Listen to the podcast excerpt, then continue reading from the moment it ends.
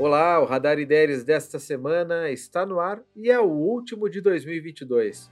E eu quero inicialmente agradecer por sua companhia nesse ano. E foi uma correria, não é verdade? Eu me chamo Pedro Henrique Krieger e eu estou aqui para conversar com você sobre as principais novidades do e-commerce, sempre na segunda-feira e a cada duas semanas. Bora lá?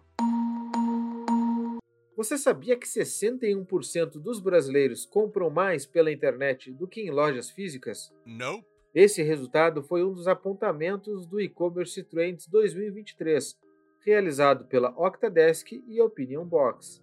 Considerando os últimos seis meses, 61% dos entrevistados dizem comprar mais pela internet do que em lojas físicas.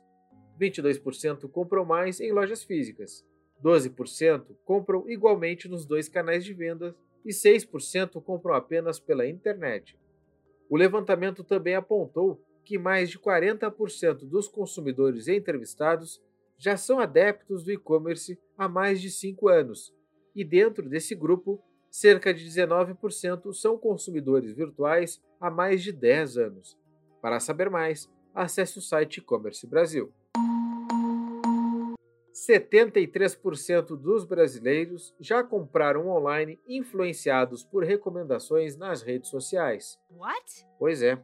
Conforme o estudo O Comportamento do Consumidor Pós-Covid 2022, realizado pela agência de comunicação Marco, a publicidade online é a forma de propaganda que mais influencia a escolha dos consumidores brasileiros por algum produto ou marca, para cerca de 83% dos entrevistados. Uh. Logo em seguida vem os artigos online, para 77%, e os influenciadores digitais, com 72%. Hmm.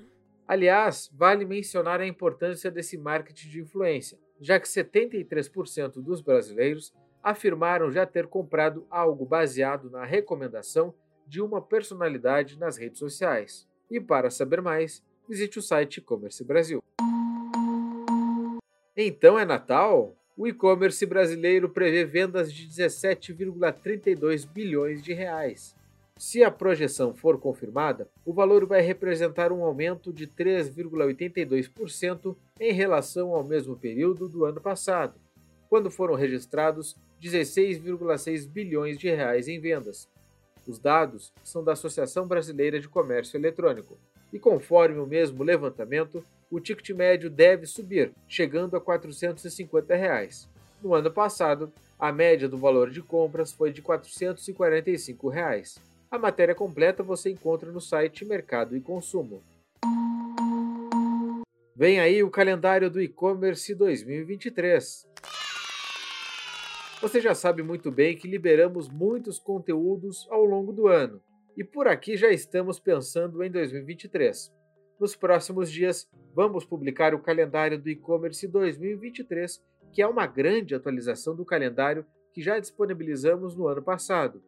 No e-book você vai ler sobre as datas mais importantes para quem vende online, um guia com dicas para os lojistas aproveitarem as datas mais lucrativas e as datas comemorativas específicas que podem ser importantes para o seu negócio, criar aí promoções exclusivas ou promover conteúdos nas mídias sociais para se conectar com o público-alvo. Siga o IDERES nas redes sociais e acompanhe o blog Conexão E-Commerce, onde também vamos disponibilizar esse e-book. Acesse ideres.com.br/blog. E esses foram os destaques da semana que separamos para você.